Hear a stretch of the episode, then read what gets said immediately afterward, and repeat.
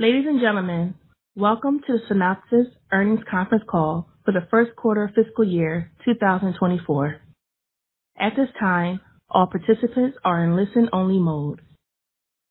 I would like to remind everyone, in order to ask a question, press star, then the number one on your telephone keypad. If you should require assistance during the call, please press star followed by zero. Today's call will last one hour. As a reminder, today's call is being recorded. At this time, I would like to turn the conference over to Trey Campbell, Senior Vice President of Investor Relations. Please go ahead. Thank you, operator. Good afternoon, everyone. With us today are Sassine Ghazi, President and CEO, and Shelagh Glaser, CFO. Before we begin, I'd like to remind everyone that during the course of this conference call, Synopsys will discuss forecasts, targets, and other forward-looking statements, including statements regarding our pending acquisition of Ansys. However, we will not be commenting on Ansys's financial results. While these forward-looking statements represent our best current judgment about future results and performance as of today, our actual results are subject to many risks and uncertainties that could cause actual results to differ materially from what we expect. In addition to any risks that we highlight during this call, important factors that may affect such statements are described in our most recent SEC reports and today's earnings press release. In addition, we will refer to certain non-GAAP financial measures during the discussion. Reconciliations to their most directly comparable GAAP financial measures and supplemental financial information can be found in the earnings press release, financial supplement, and 8-K that we released earlier today. All of these items, plus the most recent investor presentation, are available on our website at www.synopsys.com. In addition, the prepared remarks will be posted on our website at the conclusion of the call. With that, I'll turn the call over to Sassine. Good afternoon. In Q1, we continued our strong momentum with revenue in the upper end of our guidance range and non-GAAP EPS surpassing the upper end of our guidance range. Revenue was $1.65 billion, up 21% year-over-year. Non-GAAP operating margin was 38.7%, up approximately 3.5 points year-over-year. Non-GAAP EPS was $3.56, up 36% year-over-year. While maintaining our laser focus on meeting our quarterly financial commitments, we strategically drive the business for long-term financial success. Over the last three years, we have delivered a 17% revenue CAGR, non-GAAP operating margin improvement of 7 points, and non-GAAP EPS growth at a 26% CAGR. Shelagh will discuss the financials and guidance in more detail. Let's turn to market trends. We've entered an era of pervasive intelligence, driven by the rise of artificial intelligence, silicon proliferation, and software-defined systems. These trends demand more compute, new architectures, and new design methodologies, while requiring us to address the significant challenges of complexity, cost, energy consumption, and security. Despite the mounting challenges, design starts continue to rise as the semiconductor industry scales to $1 trillion in revenue or more by the end of the decade. As the leading silicon-to-systems design solution company with best-in-class EDA tools and the broadest portfolio of semiconductor IP, Synopsys' growth opportunity is truly incredible and already underway. Across industries, a paradigm shift is underway as companies race to deliver on this era of pervasive intelligence, where AI and smart technologies are omnipresent and interconnected. To capitalize on this shift, the technology industry's overcoming is converging on a silicon-to-systems approach to innovation. As the company at the heart of silicon and systems, Synopsys was made for this moment. There is no one more capable of helping companies innovate for this era of pervasive intelligence. Semiconductor companies are now designing with a system approach in mind while system companies are unlocking additional value through purpose-built chips and software-defined systems. At the same time, customers see the fusion of electronics design and physics simulation as critical to delivering high-performing and high-yielding solutions for their business. Building on our seven-year partnership with Ansys, the industry leader in simulation, and a deliberate multi-year strategy to reshape our business to support system-level design, last month, we announced our intent to acquire Ansys. This transaction will grow our TAM by 1.5x to $28 billion and further enhance our silicon-to-system strategy, both across our core EDA segment and in highly attractive adjacent growth areas where Ansys has an established presence and successful go-to-market expertise. Customer feedback on the proposed transaction has been incredibly supportive, and we look forward to closing this transaction in the first half of 2025. Now, I'll share some segment highlights, starting with Design Automation, where we saw strong design win activity across the business. We continue to enhance our leadership in digital EDA as our capabilities become increasingly critical for the leading chips at advanced nodes. We are proud to have partnered with our customers to achieve a number of industry firsts in Q1. The world's first GAA-based next-generation ARM Cortex-X mobile core tape-out at a leading Asian mobile SoC provider. The first completed tape-out for a server SoC on 18A, and Asia's first N5 ARM flagship automotive core tape-out for a leading EV OEM. In addition, we had multiple competitive wins anchored by 2-nanometer and 3-nanometer projects at a leading Asian mobile semiconductor company.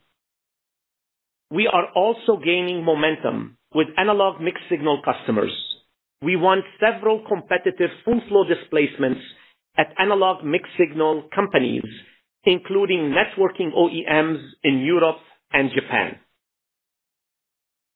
A key differentiator in these competitive wins was the breadth and leadership of our EDA platform, from digital to analog and from architecture to sign-off, all turbocharged with the industry's leading full-flow AI platform, Synopsys.ai.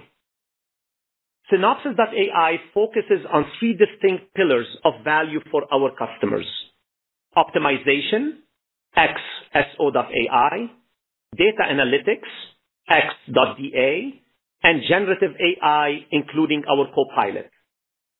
Starting with our xSO.ai family, which includes design, verification, test, and analog space optimization, we continue to expand our footprint and drive sell-up in our core EDA tools. DSO.ai was key in several major wins and continues to drive a 20%+ plus uplift to Fusion Compiler revenue at multiple accounts. Increasing share of usage of DSO.ai versus the competition was driven by superior PPA results on our platform versus alternatives. We saw very strong pull for VSO.ai with multiple production deployments that are seeing excellent improvements in test coverage and turnaround time. A large North American HPC semiconductor company made a significant investment in VSO.ai technology with plans to immediately deploy on four projects and eventually deploy corporate-wide. Another large North American GPU company saw 2x faster turnaround time and a 20% improvement in coverage and is planning a large-scale deployment of the technology. Our analog AI tool, ASO.ai, now has multiple deployments moving to production with reference flows at TSMC, Samsung, and Intel for analog migration. We also broadened the capability of TSO.ai adding a design for test feature to the proven ability for advanced pattern generation. At the International Test Conference this quarter, we demonstrated a 20% reduction in total pattern count using TSO.ai. Our data analytics AI products also saw significant logo engagement growth. A great example is Silicon.DA Production Analytics, which is part of the Silicon Lifecycle Management family and spans design through product manufacturing phases. Silicon.DA automatically highlights silicon data outliers, enabling engineering teams to quickly identify and correct underlying issues in design and manufacturing and boost productivity. Last quarter, we had a groundbreaking generative AI announcement with Microsoft for accelerating chip design, Synopsys.ai Copilot. The integration of GenAI across Synopsys.ai provides chip designers with collaborative capabilities that offer expert tool guidance, generative capabilities to enable RTL and collateral creation from natural language. Following positive feedback from initial pilot participants, AMD, Intel, and Microsoft will be adding a number of other companies with our beta rollout. In Q1, we also won significant multi-die package designs. Our 3DIC Compiler platform gained substantial momentum in multi-die packaging. Multi-die implementations continue to increase in the HPC market with an expectation that by 2028, 40% of HPC designs will be multi-die architectures. Like the transition to AI, this new design paradigm will create significant opportunity for both our EDA and IP businesses. Moving to our systems business. Hardware-assisted verification had a strong quarter with excellent bookings on ZeBu and HAPS across multiple geos with eight new hardware logos. We saw share expansion at a large Asian OEM on ZeBu 5 and grew our HAPS footprint at two top North American customers. In system software, bookings momentum continued with key automotive OEMs and tier ones. One example was the collaboration we announced with Continental, integrating our industry-leading virtual prototyping solutions within Continental's Automotive Edge development framework. We're building the digital twin capabilities that allow automakers to accelerate their software development and improve their time to market. Now, moving to Design IP, which continues to deliver industry-leading growth as the IP supplier of choice for leading HPC, AI, automotive, and mobile chips at advanced nodes. This quarter, we closed a multi-year, multi-node, and multi-foundry agreement to enable the next-generation automotive and IoT platforms in a landmark design win at a major North American semiconductor company. A keystone IP in HPC and AI is PCIe 6.0, where we lead the industry with more than 50 lifetime wins. We demonstrated our next wave of innovation by showcasing our PCIe 7.0 technology at DesignCon 2024. Multi-die packaging is a significant tailwind to IP as well as EDA. We won four die-to-die IP engagements in the quarter, surpassing 45 lifetime, enhancing our leadership in this emerging space.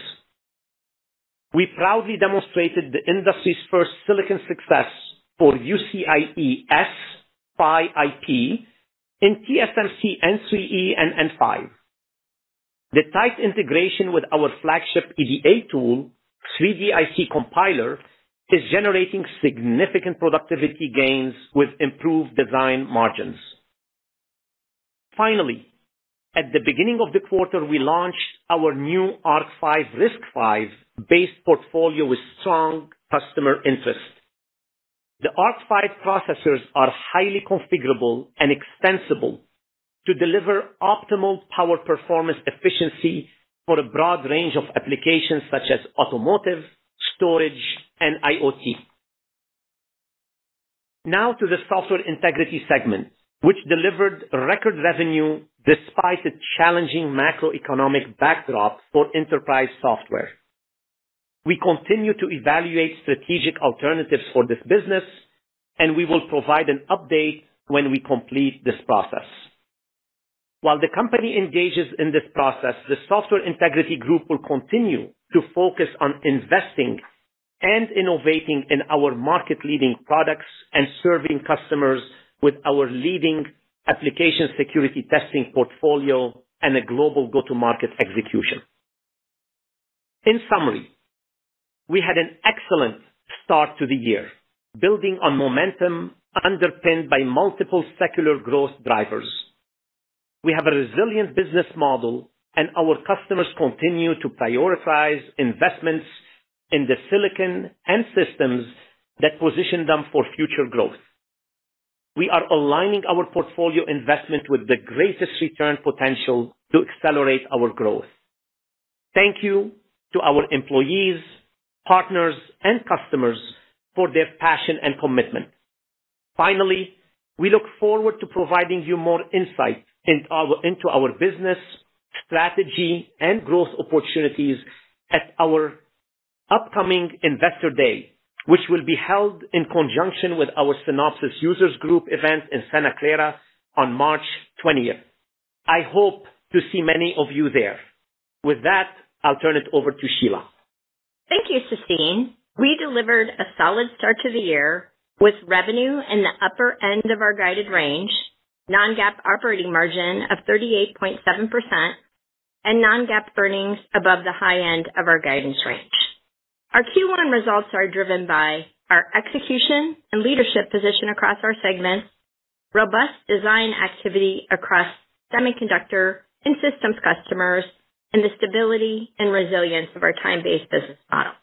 We remain confident in our business, and as a result, we are reaffirming our full year 2024 targets for revenue and non-GAAP operating margin and raising our non-GAAP EPS guidance. I'll now review our first quarter results. All comparisons are year-over-year unless otherwise stated. We generated total revenue of $1.65 billion. Total GAAP costs and expenses were $1.29 billion. Total non-GAAP costs and expenses were $1.01 billion, resulting in non-GAAP operating margin of 38.7%.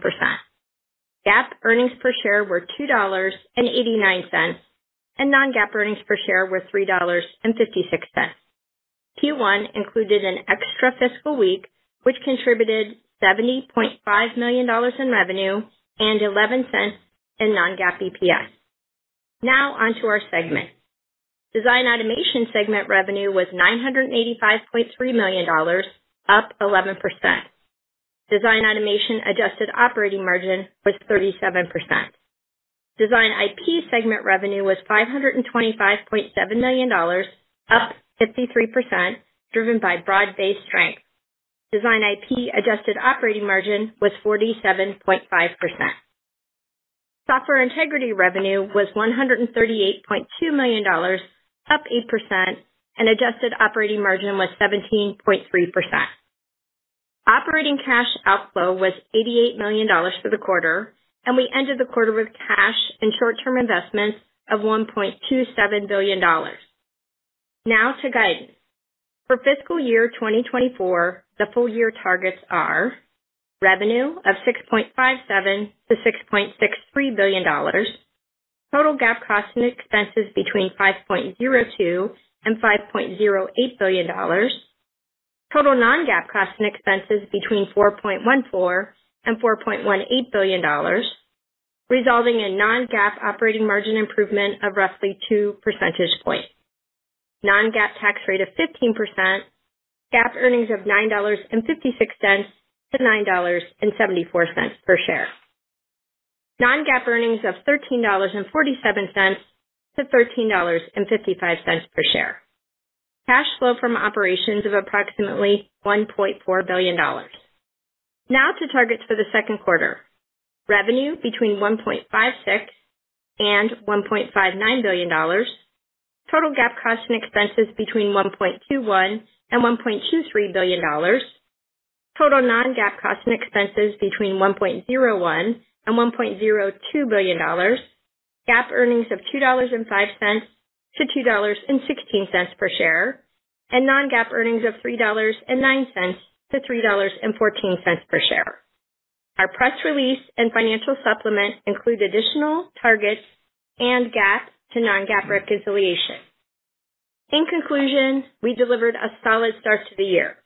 We continue to execute and for the full year expect 12.4%-13.5% revenue growth, non-GAAP operating margin improvement of roughly 2 percentage points, and 20%-21% non-GAAP EPS growth. Our confidence reflects our leadership position across our segments, robust design activity by our customers, and the stability and resiliency of our time-based business model. With that, I'll turn it over to the operator for questions. Before we begin the Q&A session, I would like to ask everyone to please limit yourself to one question and one brief follow-up to allow us to accommodate all participants. If you have additional questions, please re-enter the queue and we'll take as many as time permits. We will pause for a moment to compile a Q&A roster. Our first question comes from the line of Gary with Wells Fargo Securities. Gary, the floor is yours.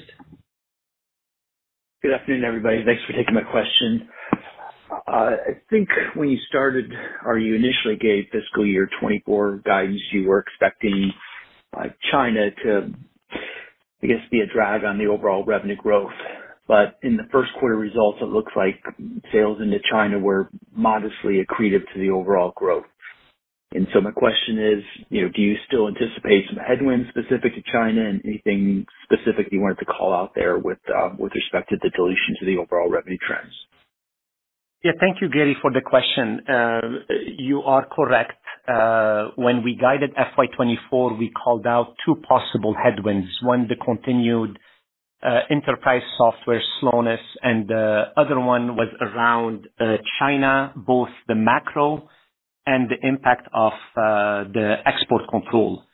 Uh, that will continue uh, in terms of our balanced view as we're looking at the year. And uh as we communicated as well, we believe that being pragmatic around the China growth as we look at FY 2024 was important. Now, as you saw in Q1, as you're calling out strong Q1, Uh, that is due to some timing of uh, our uh, pull down of our business, be it in EDA or IP, that can vary quarter-over-quarter. Uh but the remainder of the year is pretty much what we communicated when we guided the year. Okay. I just follow up housekeeping question.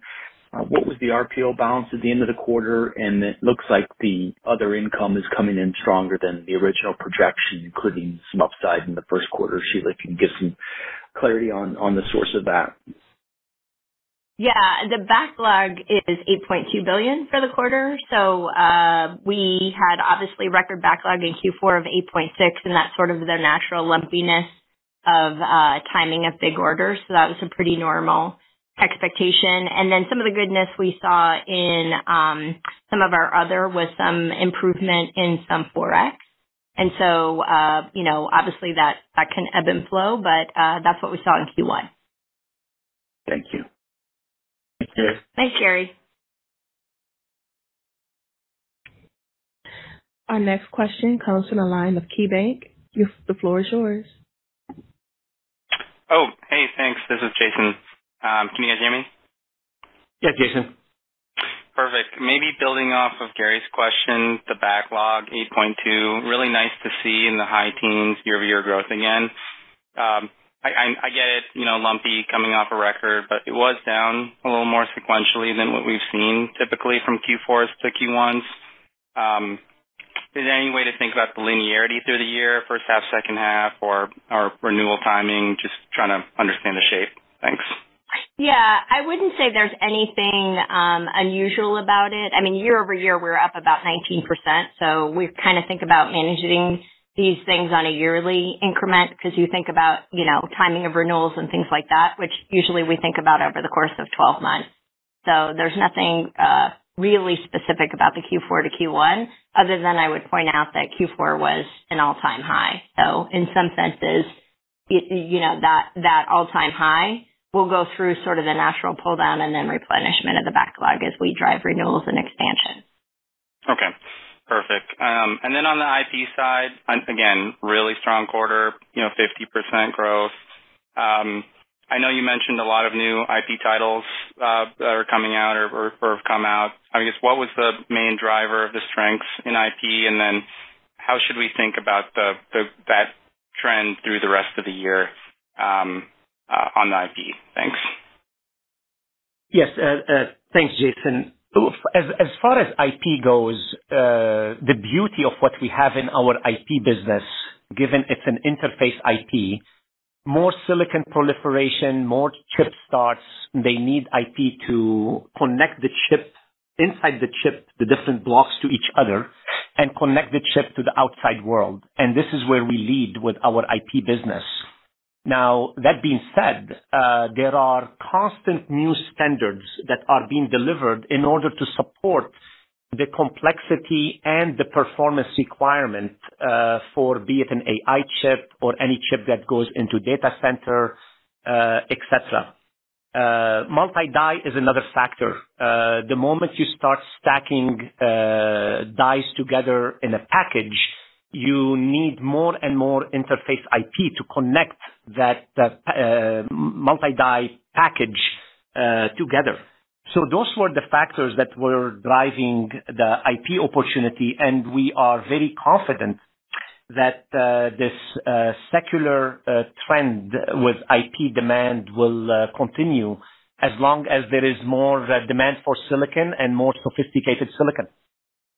Yeah. And Jason, I would just add the shape of the year is a bit uh, opposite from last year. Last year, we were very back-end loaded, as you recall, and this year we're a little bit more towards the front of the year. Okay. That's really driven as we we always talk about lumpy in IP because we're building those uh, new standards that Sassine talked about every day. But then when the customers need it to ingest into their design, that's when we get those big pull downs. Okay. Appreciate that. Thank you both. Thank you, Jason. Thank you, Jason. Our next question comes from the line of Jay with Griffin Securities. Your floor is yours. Great. Thank you. Good evening. Um, Sassine, um, with the Ansys acquisition, you are of course um, pursuing the largest convergence event in the industry. But the question is, in the meantime, could you talk about the kind of internal resources or investments you are making anyway, um, as you await the transaction, uh, in terms of um, uh, new technologies, new methodologies to effectuate convergence, um, even before uh, the Ansys transaction closes, particularly for the target markets that is motivating the acquisition, such as aero, auto, and industrial? Yes, excellent question, Jay. So I wanna break it into two Uh, areas of investment. One in the core EDA, um, uh, not only with multi-die 3D IC, but even if you have a uh, single die in a package, a homogeneous chip. When we started the collaboration with Ansys in 2017, the intention of that collaboration was to bring an industry leader sign-off technology to our design implementation portfolio. That did not mean we did we stopped investing in our own organic uh, implementation portfolio because you need to integrate some key engines in order to correlate with the industry uh, sign-off. As the complexity since 2017 grew, Uh, our investments organically expanded in order to have engines sitting inside our Fusion Design Platform to uh, correlate with uh, the broadened touch points we created with Ansys from a simulation and sign-off standpoint. So that will continue in order to serve our customers, deliver to a solution that that they're looking in order to to design and develop their products. So that's one bucket of investment. The second one, as we started expanding into new markets, uh, automotive, driving our systems uh, aspiration, uh, the investment there was not only from the product side, was go-to-market investment as well in order to expand and call into new set of customers like the automotive OEMs and other. Uh and this is where we called out uh a month or so ago when we announced the Ansys acquisition, that Ansys will bring in an acceleration of uh knowledge into that the new market segments uh, that uh that they have an experience and brand uh selling into those markets. So those were, those are the investments both on the R&D side and the go-to-market side that we will continue on making until uh, we uh, we close the agreement and we start talking integration at the time. Okay. Uh, thank you. Um, for the follow-up, one of the things that distinguishes your current business is the customer concentration. That is at least with with one customer, Shelagh's former company. Um, Over time, as you know, AI becomes increasingly pervasive and all the other phenomena that you've talked about and that Aart talked about this morning at the IFS event you know, take hold, how do you foresee um, your customer concentration perhaps evolving in core EDA, IP, and/or hardware over the next number of years when you think about all the various trends, the technology trends that you've been speaking of for some time? Do you think the concentration Uh, gets more, or do you think that you will have less customer concentration um, over time? And set aside Ansys for the moment. Yes. So uh, Jay, just a correction. Uh, Both Shelagh and I were alumni of Intel. I felt left out, so I had to correct you here. so, um, uh, I I believe the market will go through uh, phases of both verticalization and uh, horizontalization. And the reason for that is, um, when there's a new opportunity, uh, you see many customers either are trying to build a complete stack or a platform, Uh, and you hear many of our traditional semiconductor chip companies talking about building a or delivering a system to their customers, delivering a platform to their customers. And then you see system companies are trying to go deeper into silicon to drive their own differentiation for their specific workload, specific application, et cetera. Uh, regardless which direction it goes, for us, we benefit both ways, because if the silicon customers are delivering more silicon and specialized silicon for these different market verticals, we sell them IP and EDA to to deliver to those products. Same thing with the system companies. Uh, you know our concentration, correct, that is um, uh, focused on the chip companies that are working on the most complex uh, SoCs. Because those are the guys that they spend, at the end, most money to absorb the latest technology that we offer in order to deliver on these complicated uh, chips. So I I don't see it changing in the near term. Uh, now, if you fast-forward 5+ years from now, and many system companies have a very solid, broad uh, semiconductor arm inside them, uh, will be an expanded uh, opportunity uh, for us to serve. Okay. Very good. Thank you. Thank you, Jay. Our next question comes from the line of Lee Simpson with Morgan Stanley. Lee, the floor is yours. Great. Uh, good evening, everyone, and thanks for fitting me in.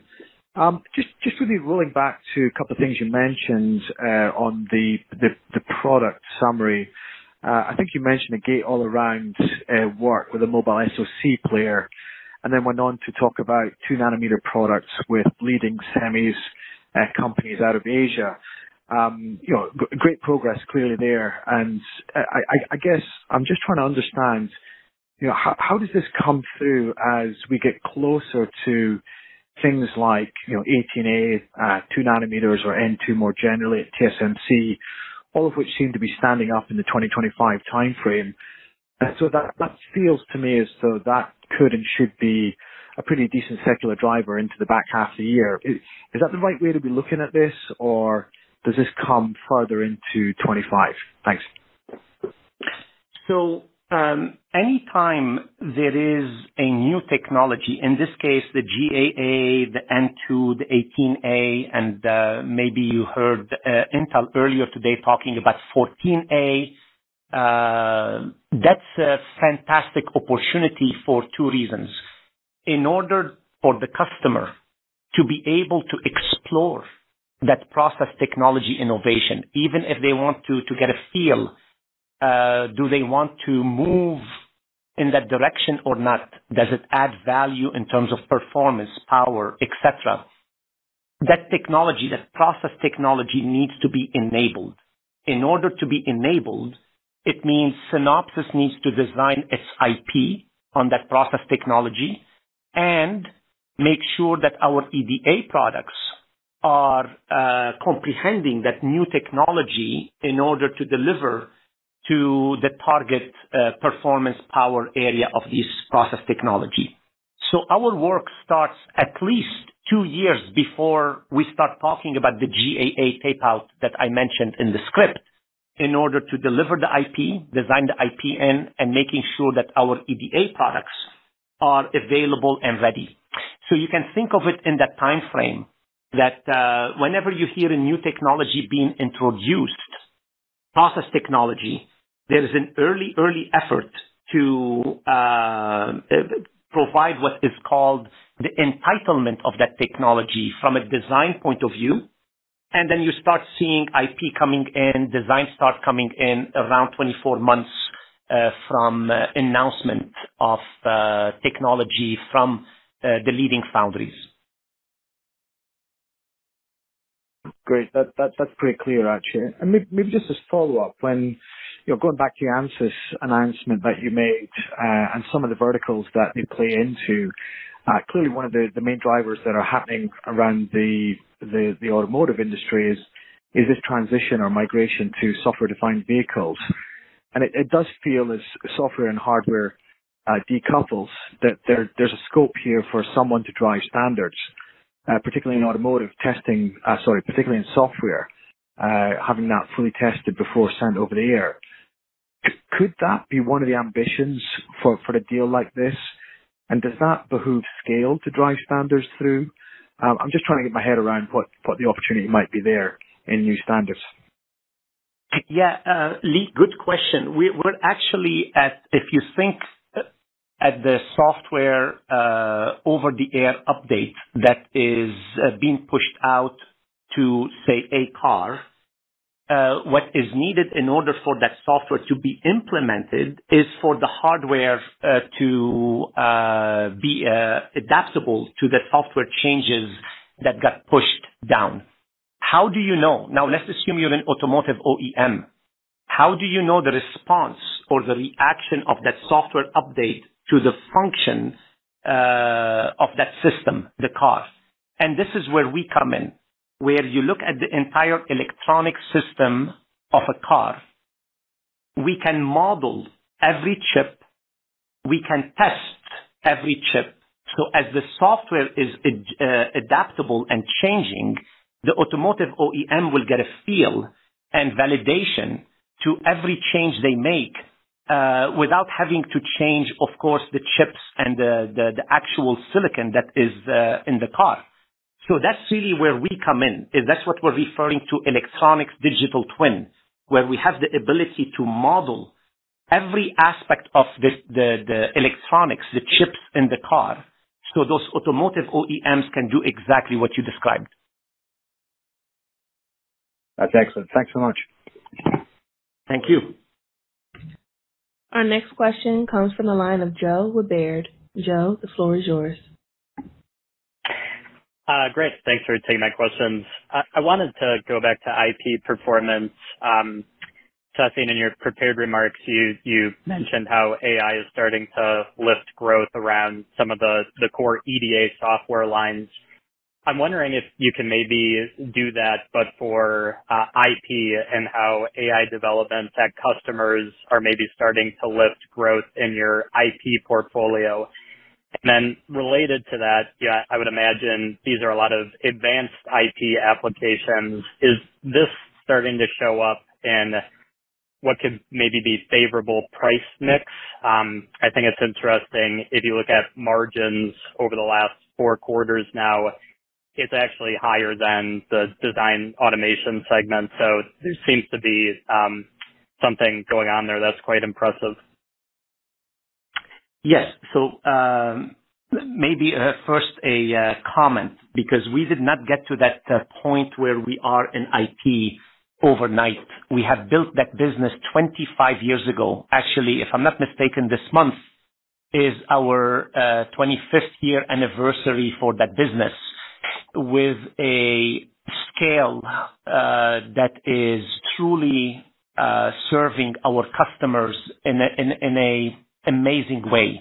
And the reason I'm emphasizing on scale, the number of these standards that are required in order to keep up with the complexity of a chip. Let's say when you're talking about an AI chip, the bandwidth requirement to connect the chip to the memory, to the networking part of it, to the compute uh, aspect of it, is changing at a rapid, rapid pace.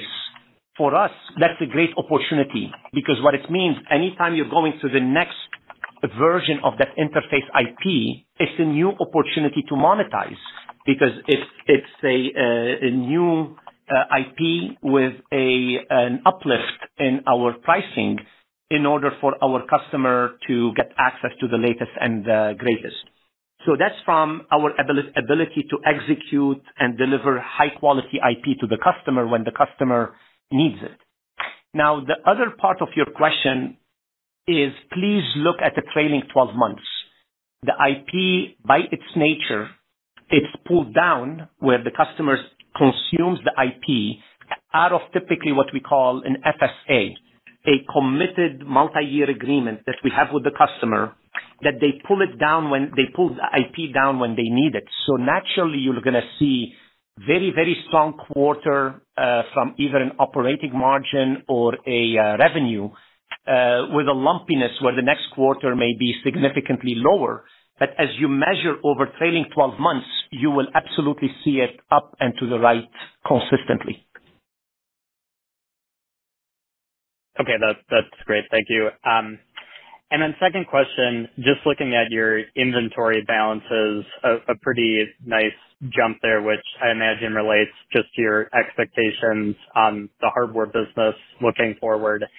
Any changes in those expectations here at the start of the year? And then I guess, uh, related to this, how do you think about the concept of hardware cycles at this point? You know, in the past, there was uh, an all new, you know, platform generation and then upgrading along the way. So you would kind of get ebbs and flows, but we're now several years into uh, a strong hardware environment. How do you see that progressing going forward? Sure. So let me start and then I'll have Sassine fill in. So we did grow inventory about 17% quarter on quarter, and that's to align with we had a record hardware year last year. We're anticipating another record hardware uh, hardware year, and so we're building to ensure that we have proper supply to support our customers. And the reason that it's so important in our cu- customer designs is they're designing more and more complex chips. This allows them to help infuse into their design environment the ability to model the software before they actually have the chip so they, they can find issues and improve their uh, essentially time to market. So it's an incredibly valuable capability for our customers. We want to make sure that we have sufficient hardware available to be able to support this next record year. And I would say um, the you know capability that we're delivering to our customers through hardware is something they value greatly, which is why we've been able to have record year after record year. In terms of the cycles, maybe Sassine, do you want to comment on that? Yeah, sure. Uh, Joe, if you go back eight, ten years ago, uh, selling hardware to uh, customers, the customers views, viewed it at the time as an option. Uh, they could have gotten the job done without it, but they used it because it accelerated uh, their efforts. You fast forward to now, there is no way a chip can go to tape out, meaning to manufacturing, without having many, many cycles of uh, emulation and prototyping to make sure that you cover as much as possible uh, in terms of verif- verifying the chip uh, bef- before you commit it to manufacturing. So it's no longer uh, ebbs and flows of demands around hardware. There's a constant uh, need by our customers to expand their investment uh, and support the latest and greatest systems in order to take advantage of uh, ensuring that the, the, the silicon they get back from manufacturing is going to be functioning and uh, working. Great. Thank you very much. Thank you, Joe. Thanks, Joe. Our next question comes from the line of Harlan with J.P. Morgan. Harlan, the floor is yours. Hi, good afternoon. Great start to the fiscal year. Um, on the AI front, you know, much of the focus has been on data center, right? Data center GPU, networking, custom ASICs. Focus there continues strong, but now we're seeing sort of this broadening of AI moving into edges and endpoints, right? So now many of your semiconductor customers focused on smartphones, automotive, PCs, home assistants, appliances, like they're all scrambling to add AI capabilities to their future chip roadmaps. I think it's resulting in more complex chip designs, more demand for higher performance IP, more systems, uh, uh, systems level analysis. Like, is the team already seeing this in terms of design activity momentum? IP licensing engagements, maybe more potential opportunities for Ansys? I mean, any color here would be helpful. Thank you, Harlan, for the question. Actually, that's exactly what we refer to as pervasive intelligence. Exactly what we, when we talk about we're entering and we are in the era of pervasive intelligence, it's more and more devices are interconnected and smart devices so that exactly means uh, the reference you made, AI on the edge, etc., which requires more sophisticated silicon and a broader silicon proliferation of those advanced chips. And uh, for our industry, for us, when you think about EDA and IP, that's a fantastic opportunity. And this is where when we make commentary that despite the ebbs and flows of the semiconductor market, the cyclical market, we don't see it because the design starts is tied to those R&D investments that uh, customers are expanding for all these different uh, applications. So absolutely, we're seeing it. We're engaged with those customers.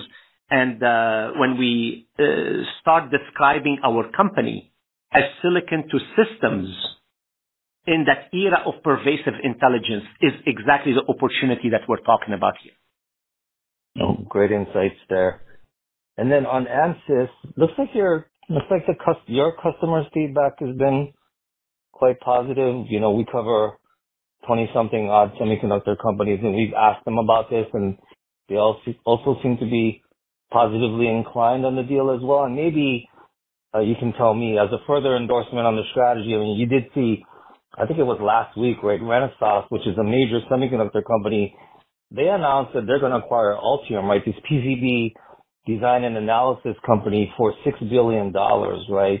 Looks like the systems opportunity is so important that they decided to bring the design and analysis capability directly in house. But maybe more importantly, just wanted to know like what you're hearing from Ansys's large customers uh, about the potential combination. So the customer feedback has been truly overwhelmingly positive around two points they make. One, the challenges they're dealing with, they're looking for a deeper collaboration in order to solve the problems they're running into today, and as importantly, they're going to face uh, into the future. Uh, so, from a uh, uh, anticipated solution, the way the customers are looking at uh, their current product and future product, they are looking forward to uh, this uh, combination. Mm. Now, the second feedback that is consistent is what where you were touching on, which is the system-level perspective, which is if you look at the various market verticals, you can argue each one of them is going to go through an inflection point at various points in time. If you mm-hmm. fast forward seven, eight, ten years from now, uh, and you pick an industry, let's say uh, industrial, health, uh, uh etc., uh, they will go through that inflection point of uh, transforming and digitizing their applications in order to be connected, in order to be smarter devices in their application, etc. And this again, where Ansys has a very strong presence, uh, because mm-hmm. Synopsys, for since its existence, we serve the chip design uh, customer base, and of course, we extended into our system companies, where you know today about 45% of our business is with system companies, but those are system companies around hyperscalers and mobile primarily, with many many opportunities to expand with other system companies, and that's where Ansys will bring in more than just the silicon aspect uh, that is needed for 3D IC, but that whole silicon to system uh, modernization for the rest of the market verticals. Great. Thanks, Sassine. Thanks, Harlan. Your next question comes from the line of Joshua with Wolfe Research. Joshua, the floor is yours. Hey, guys, can you hear me? Yes. Great. Uh, I actually, I really want to follow up on that last question uh, about the customer feedback uh, on the Ansys acquisition. Is is the positive feedback that you're hearing from customers that currently don't leverage the benefits of the existing Ansys and Synopsys partnership, or are these existing customers of both Synopsys and Ansys? They're both Synopsys and Ansys customers. Uh, actually, I want to go back to give you the journey of the customer feedback. In 2017, when we announced the partnership, there was a lot of customer excitement because the way we uh, structured uh, the platform is an open platform, meaning you can use the Ansys sign-off product that can plugs in into the Fusion design platform from Synopsys, and that same Ansys product can plug into other uh, industry uh, available uh, platforms. Then as you as you move from 2017 to where we are today, that deeper, tighter integration is required, not only for one or two products that Ansys is offering, is for the broader portfolio. If you look at a multi-die package, the electronics aspect of it to design that multi-die package, you have a solution today that you can use from Synopsys plus Ansys, and you're good. As it's going through manufacturing, what they're facing is mechanical stress issues, and those are issues where as you squeeze in those dies inside a package, uh, and you're running the software workload, it is overheating. Some of these dies are cracking or warping, etc. So it's very mechanical, in, intense uh, challenge where that deeper integration uh, will be uh, required and needed. And that's what the customer is excited about. And when I say but deeper integration, this is where you need to move in uh, actual algorithms and engines during the design phase, not only when you uh, go into uh, the later stage of the design for sign-off. Uh, makes total sense. I guess my, my follow-up to that then is just, are you seeing any signs from your existing Synopsys customers of excitement around customers who didn't leverage this partnership previously and now because of these integrations to come, uh, are like reaching out to you, asking about the potential, the opportunities, and basically, is there any early signs that you're going to see incremental Synopsys plus Ansys users and payers because of this partnership or this uh, acquisition that will close in the first half of 25? Yeah. So, so Joshua, today, uh, any advanced chip, and when I'm talking about advanced chip, I'm talking about 5 nanometer and below AI chip, etc., is already using Synopsys and Ansys. I cannot think of customers that are designing most advanced chip with the complexity I described that they are not leveraging Synopsys Fusion platform and Ansys. So they're already there. But given the complexity is going to be uh, further increasing that deeper integration and addressing uh, the challenges beyond the electronics is going to provide the opportunity where one plus one is more than two. That's from the core uh, current chip semiconductor business perspective. Now, the other part of your question, are there Ansys customers that today they're not a Synopsys customer? The answer is yes. There are many, many Ansys customers that we don't see them, by the way, becoming a Synopsys customer in the next one or two years. But there are going to be many other that they will be a Synopsys customer, regardless if they're designing a chip or not. Uh, I'll give you an example. If you are an industrial uh, OEM, and today you are a uh, an Ansys customer because you're using Ansys to design the mechanical aspect, etc., of uh, your product, and you want to move to the next level of uh, product delivery, where you have more uh, chip content in order to support connected robot, let's say, and a connected and smarter device. Even if you're not developing the chip, you're going to need an ability to model that chip, to verify that chip. Back to the example of automotive and over-the-air uh, software updates. Those industries are going to move in that direction, and this is where Ansys has a very broad presence that uh, that presence, that market knowledge, that brand that they have will absolutely expand the Synopsys market uh, in the future, where it's an Ansys customer but not a Synopsys customer. So just to be clear, the opportunity is more about making Ansys customers that aren't Synopsys customers Ansys plus Synopsys customers, and less about making Synopsys customers Synopsys plus Ansys customers. It's both. And there are Synopsys customers that today they're using part of the Ansys portfolio. The more you integrate the Ansys portfolio into a current Synopsys platform, you're going to expand it. For example, uh, fluid dynamics inside a chip or a mechanical stress uh, challenge that you need to deeper integrate into a Synopsys platform, that will expand the one plus one will be greater than two. Yeah, and Joshua, we uh, shared in the announce that by year four we'll have run rate of 400 million in synergies, it was cross sell both ways is a big part of that.